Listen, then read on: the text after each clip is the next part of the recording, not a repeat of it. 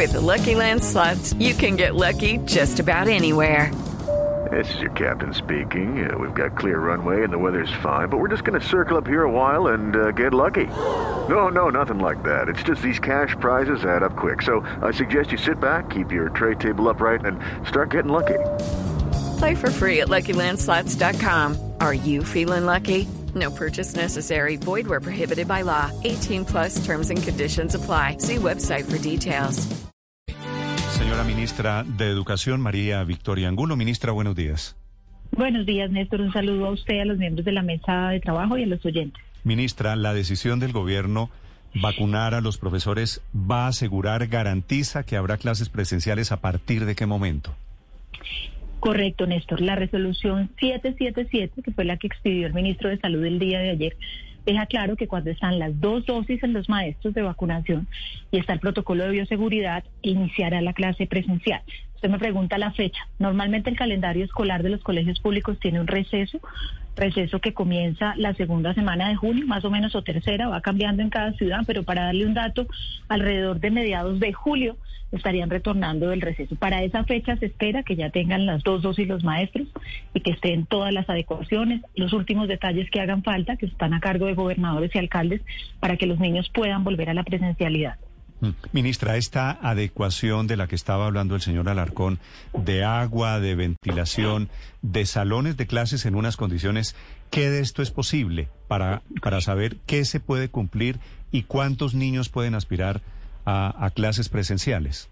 Miren, Nelson, eh, Néstor, perdón, todo esto es posible y le doy los detalles. Primero se referían al tema del agua en las instituciones y sedes hay un reporte de 20% que no tienen directamente la provisión de agua, pero con ese 20% y con los recursos que se enviaron a alcaldías y gobernaciones, se está haciendo la provisión de carro tanques y servicio de agua para poderla tener para los dos usos que requieren el protocolo, que son la higiene de manos y el proceso de desinfección. Si usted mira los elementos del protocolo que están vigentes en esta resolución, son sencillos, concretos uso de tapabocas, garantizar el distanciamiento, higiene de manos, tener abiertas las ventanas para promover la ventilación y el aseo de la institución educativa. Como lo decía el profesor Nelson ahorita hace unos minutos hablando con ustedes, el gobierno nacional no solo giró 400 mil millones del FOME, sino invirtió también en renovaciones y adecuaciones, al igual que algunas gobernaciones y alcaldías. Decía Luz María en la discusión que tenían cuántas instituciones ya incluso habían estado abiertas previo a este tercer pico, más del 40% de las instituciones. Y con las otras se aprovechó todas estas semanas durante el tercer pico que impedían el retorno por tener ocupaciones mayores a 85% de UCI para que culminaran de comprometer los recursos y terminaran de hacer las adecuaciones. Ya tenemos todas las, faltaba un departamento por incorporar los recursos, finalmente ya lo incorporó, estamos terminando de hacer las adquisiciones y yo creo, eh, Néstor, que más que buscar razones para no volver, como usted decía y daba el ejemplo de qué piensa un niño, los niños nos necesitan, somos todos funcionarios públicos y tenemos que cumplir nuestro deber. Ministra, la, la cifra, el porcentaje que da el señor Alarcón, que me pareció muy alto, la verdad, yo creo que los profesores deben hacer lo posible porque los niños tengan clases presenciales, pero esa cifra de que hay 20 o 20 y pico por ciento de colegios sin agua en Colombia, ¿es cierta? Sí, eh, se la mencionaba ahorita, Néstor, de sedes, ¿no? Recordemos que Colombia tiene 44 mil sedes, de esas 44 mil sedes hay ese 20% que tradicionalmente no tenía provisión de agua para estos dos temas, lavado de manos y aseo, y la está teniendo con la provisión de tanques. Esa es una realidad no solamente en Colombia, sino en Latinoamérica. Evidentemente es uno de esos temas donde el sistema tiene que seguir trabajando para mejorar provisión de servicios básicos a los municipios, no solamente a la institución educativa, pero eso no puede ser la razón porque hay la alternativa, están los recursos, se está dando. Entonces yo creo que lo que espera Colombia es que seamos muy dinámicos en el plan de vacunación. Hoy tengo un primer reporte de 47 secretarías de las 97 secretarías de 119 mil vacunados. En la hora de la tarde espero tener las 97. Calculamos que va, va superior a las 200 mil eh, dosis eh, aplicadas. Eso es un muy buen dato, lo que indica que en una semana o semana y media habremos terminado lo que es primera dosis y efectivamente podemos cumplir, como lo ha dicho el ministro de Salud, con las dos dosis previo a este reinicio de clases, que es bastante importante. La resolución, ¿qué condiciones de bioseguridad incluye para los niños? ¿Qué deben hacer los niños o cómo deben enviar los padres a los niños al colegio? Bueno, la resolución, como le mencionaba, eh, vuelve a listar las siguientes cosas. Siempre el uso del tapabocas en todos los procesos, en el transporte escolar, durante la jornada escolar. El distanciamiento de un metro, que es la distancia que tiene que mantenerse entre los niños. También habla de mantener el... Eh, hablar de grupos o de cohortes de niños para poder tener el seguimiento epidemiológico. Esto se ha venido trabajando. Buena ventilación, desinfección. Y hay algo muy importante en la resolución. Eh, eh, Néstor, y es todo lo que se habla de la parte emocional y de cómo debemos unirnos padres de familia, sector público y colegios privados. ¿Por qué? Porque hay que promover espacios lúdicos, espacios de encuentro, espacios deportivos, siempre obviamente con lo que está allí como estas normas de bioseguridad, pero sí es muy insistente la resolución, si ustedes vieron incluso hay una parte específica para todo el tema socioemocional, de lo importante que es que abriendo obviamente todos los sectores como se abren en esta resolución, se les dé a los niños todas las oportunidades, tanto en el colegio como a los escenarios recreativos y lúdicos. Ministra, usted nos decía que antes de la de este pico ya 40% de las instituciones educativas habían regresado y que durante el pico se han ido haciendo las adecuaciones que, a las que se, en las que se han convenido. Eh, pero entonces ya para el 15 de julio, usted calcula que qué porcentaje de las instituciones educativas de todo el país estarían listas para uno decir, pues tendrá que entrar este porcentaje de, de instituciones, tendrán que abrir sus puertas ya a los alumnos y profesores vacunados. Hoy le podría decir, Luzma, que esperaríamos que más del 80% esté ya listo. Sobre el 20% me reservo estas semanas para terminar de afinar, que tienen que ver con las zonas de ruralidad dispersa, donde están ubicados las residencias escolares y demás que hay unos temas de transporte para llegar allí a llevar los elementos, lo mismo que la vacunación de estos maestros que normalmente va a ser con una monodosis, con una sola dosis. Entonces le diría que donde esté todo listo, yo creo que es superior al 80%, pero en estas semanas espero tener el dato muy afinado con alcaldes y gobernadores, a quienes obviamente hemos reiterado con la expedición de esta resolución 777 que tienen que poner todo su concurso y hacerlo muy rápido, porque los niños, como ustedes lo han dicho, no solo hoy, sino en diversos momentos en los distintos medios de comunicación, es supremamente importante que ellos tengan la oportunidad de retornar. Ministra, ¿qué pasa con uh, los, y nos lo, nos lo preguntan algunos oyentes, con los padres de familia que dicen yo no voy a mandar a mi hijo mientras esté ahí el COVID? ¿Esos, esos niños qué pasa con ellos? ¿Van a perder el año? No, pues la idea, la idea, Felipe, es que el sistema educativo eh, y esta modalidad misma de alternancia que fue diseñada previendo que la pandemia tiene picos y demás, le demos cada día más información al padre. Evidentemente es una decisión de él. Acá seguimos trabajando con un consentimiento. Cada día, y lo noto no solamente por medios de comunicación, sino en los eventos en región, que nos la pasamos todas las semanas, Vemos muchísima más conciencia de los padres de lo positivo que es para los niños el retorno y por otro lado también de lo positivo que es para la reactivación laboral de las familias. Entonces, yo creo que hay, que seguir ahondando en esta información, Felipe, pues los padres mandan el consentimiento, evidentemente como sistema tenemos que responderle con guías, con apoyos, con lo que tenemos por redes, por televisión, radio, a ese niño que por X o Y razones los padres definen que no deba retornar, pero yo creo que ya, a diferencia de esta conversación hace seis u ocho meses, hay una mucho mayor eh, conciencia e información de los padres de la importancia del retorno. Sí. Ministra, muchas preguntas de los oyentes a esta hora. Primero, ¿cómo van a manejar por ejemplo, casos en los que los salones tienen más de 40 o 45 estudiantes? Segundo, ¿cuál es el protocolo en caso de que se detecte un caso de contagio en un salón de clases? Perfecto. Frente a la primera pregunta, si ustedes ven uno de los artículos de la resolución, deja ver que el aforo dependerá del tamaño de la institución y del número de alumnos. Recuerdan que el ministro de Salud en esto siempre ha sido muy enfático porque algunas entidades territoriales hace unos meses decían que habían aforos fijos. Eso era un gran error porque el aforo depende del tamaño de la institución. Eso sigue vigente. ¿Por qué le doy el ejemplo para la respuesta?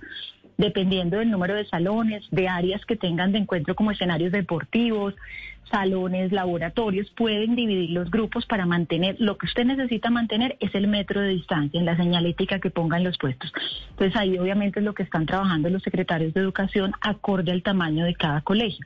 También mencionábamos en el comunicado de ayer que, por ejemplo, para la ruralidad, pues sí que están dadas todas las condiciones porque son incluso sedes que tienen 20 niños, es decir, hay un espacio total. Entonces, lo que le puedo responder al oyente es que la regla no es exacta para todos, unos serán por grupos, alternamos, otros será 100% pleno porque el tamaño lo da. Siempre al final la garantía es este metro de distancia y lo que hemos mencionado a nivel de higiene, pero procurando que todos logren retornar el mayor número de horas y de tiempo. Es bastante significativo. Y frente a la segunda pregunta, lo que cambia en el protocolo de detección de los casos es que si se detecta, como vamos a hablar siempre de grupos, de cohortes que menciona la resolución, si hay en ese grupo algún niño que se detecta que tiene COVID o su familia, etcétera, se activa el protocolo con ese grupo de niños que se van a un proceso de aislamiento. Ya no cierre de las instituciones. El cierre de las instituciones se deja así y solo si hay variables como por ejemplo la de eh, ocupación de UCI por temas de COVID superior a 85, variables de positividad y la resolución deja esta decisión solo en manos del Ministerio de Salud. Recordando una frase que siempre mencionaba en una reunión de ministros de UNESCO de hace unos meses y es siempre tratando que los colegios sean lo primero en abrir y lo último en cerrar. Ese es el espíritu de la, de la resolución. Sería lo ideal, aunque hoy, hoy en el país creo que todas las UCI están por encima del 97%, si no estoy mal. Pero quisiera preguntarle, ministra, cuando usted habla pues de cómo ya están avanzadas las, los protocolos de seguridad, del tema de agua en los diferentes sitios y lugares del país, donde el 80% dice usted pues ya está listo, se queda uno pensando entonces, efectivamente, si FECODE sigue buscando razones para no volver. ¿Es esa su teoría al día de hoy? ¿Creen que siguen buscando excusas para no regresar y no poder hacer un enuncio definitivo de que el 15 de junio vuelven los profesores a dar clases en los colegios públicos? Pues mire, Paola, yo creo que lo que hemos visto en la etapa de educación en casa primero y luego con quienes abrieron en presencialidad es la génesis misma de los maestros, que es un compromiso total con los niños y las niñas. Eh, FECODE siempre ha manifestado que necesitaba priorizar la vacunación, se priorizó y que requiere las adecuaciones se están haciendo en donde faltan y ya están hechas en la mayoría. Entonces yo creo que ellos tienen pues muy claro sus funciones, lo que va asociado a su cargo como funcionario público, además de su mística, y pues tienen que regresar a las aulas porque saben que los niños lo necesitan. Ahorita ustedes le hicieron varias preguntas al profesor Alarcón al respecto y siempre respondió que sí. La invitación a él es que están todas las instancias, secretarías de salud, que son las encargadas de hacer visitas, verificaciones, revisiones y las alcaldías y gobernaciones todas trabajando en ello. Entonces, más bien ponernos en modo retorno y animar a los profesores a través de estos medios a que acudamos todos al plan de vacunación. Allí, allí creo que hay una diferencia. Si hay un profesor en la práctica que el 15 de julio lo llaman, le dicen venga para acá, profesora María Victoria Angulo, preséntese al colegio a trabajar y la profesora dice no, porque me parece que no hay condiciones, porque me da susto por lo que sea, ¿esa profesora tiene el derecho a no ir a trabajar o está en la obligación de ir a trabajar? Esa profesora tiene que iniciar un proceso con la Secretaría de Educación que se llaman actuaciones administrativas si es un tema de salud o que no ha recibido la vacuna, pues tendrá toda la atención de salud, pero por las demás razones tiene que asumir las responsabilidades de estar en ejercicio. La Secretaría de, Educación hace las valoraciones y tenemos que estar todos, ¿no? Yo menciono en el comunicado secretarías de educación, ministerio, maestros y directivos, todos tenemos que estar en campo. pero ministra, es decir, los profesores tienen que estar en la presencialidad, obviamente, suponiendo que todos van a estar vacunados, tienen que ir a clases a partir del 15 de julio.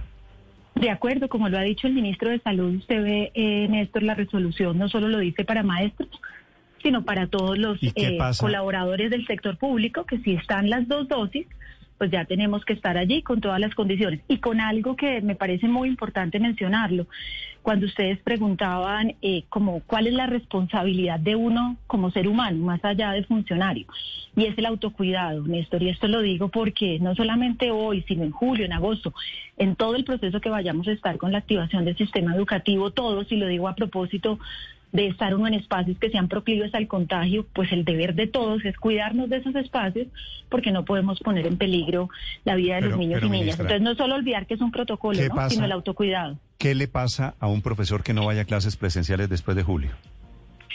Se iniciarán procesos, primero, de indagar la razón por qué, como le digo, si es un tema de salud, tendrá que mirar el prestador de salud y hacer la valoración. Segundo, si no es un tema de salud, iniciar las actuaciones administrativas, dejando ver que están todas las condiciones dadas y que todos tenemos que ejercer nuestra función en sitio donde hemos sido, digámoslo así, eh, señalados para cumplir nuestras labores, llámese zona rural, zona urbana. Entiendo el mensaje. Efectivamente, el ministro de Salud, ministra, está diciendo en Twitter esta mañana, no hay excusa para asegurar la presencialidad a partir del 15 de julio en las escuelas y colegios en Colombia. Los niños deben aprender y reducir riesgos de salud que están afrontando. Esto es para colegios públicos, públicos y privados, ¿verdad? De acuerdo. Y es muy importante lo que usted señala de lo que dice el ministro como autoridad y vocero en temas de salud y en temas sanitarios. ¿Por qué lo digo? Porque yo creo que como sociedad hemos venido aprendiendo de algo que no conocíamos, que generó todos los miedos del mundo, que era el COVID-19, pero creo que la autoridad sanitaria es la única que ya tiene la posibilidad de decirnos está listo para activar todos los sectores, llamemos a ejercer nuestras funciones y una óptica especial que hace la resolución que el ministro le pone con todo el detalle al sector educativo. ¿Por qué? Porque todos hemos hablado del impacto del COVID-19 pero es bien importante hablar del impacto del aislamiento. Entonces toca hacer estas valoraciones y por eso que cada día los padres pues vean todas las posibilidades que trae el retorno y sean más niños ante la pregunta que me hacían de cuántos serán, digamos, apoyados por los padres para el retorno. Ojalá cada día sean muchos más niños. Esa pregunta me da pena repetírsela. Los papás que no quieran o que no puedan o que consideren que es un riesgo, que no quieran mandar a los niños al colegio, ¿qué hacen? Tienen atención de la institución educativa dentro del mismo modelo de alternancia con educación en casa, con contenidos, guías. Nosotros recordemos, Néstor, que continuamos con el canal Exploremos, que es el canal de televisión con RTBC y Mintic, con el portal Aprender Digital y el apoyo de los profesores a través de distintos medios. Pero esperamos que cada día de verdad sean menos porque no es solamente un tema de conocimiento, sino también es un tema de interacción social, de desarrollo integral, nutricional. Solo por darle un ejemplo con el PAE, por ejemplo, el PAE en casa. La alternancia sigue siendo opcional. La alternancia es una opción para los niños, para los niños que tengan alguna razón por sus padres para no asistir. Pero como lo ha dicho el ministro de Salud, es un llamado a la total presencialidad porque sabemos el impacto en condiciones emocionales, de salud, nutricionales que ha tenido la no presencialidad. Vale. Señora ministra María Victoria Angulo, gracias por estos minutos para los oyentes de Blue Radio, ministra. Muchísimas gracias, Néstor. Un saludo a usted y a todos los oyentes. It's time for today's Lucky Land horoscope with Victoria Cash. Life's gotten mundane, so shake up the daily routine and be adventurous with a trip to Lucky Land. You know what they say. Your chance to win starts with a spin. So go to LuckyLandSlots.com to play over 100 social casino-style games for free for your chance to redeem some serious prizes. Get lucky today at LuckyLandSlots.com. Available to players in the U.S., excluding Washington and Michigan. No purchase necessary. VGW Group. Void where prohibited by law. 18 plus. Terms and conditions apply.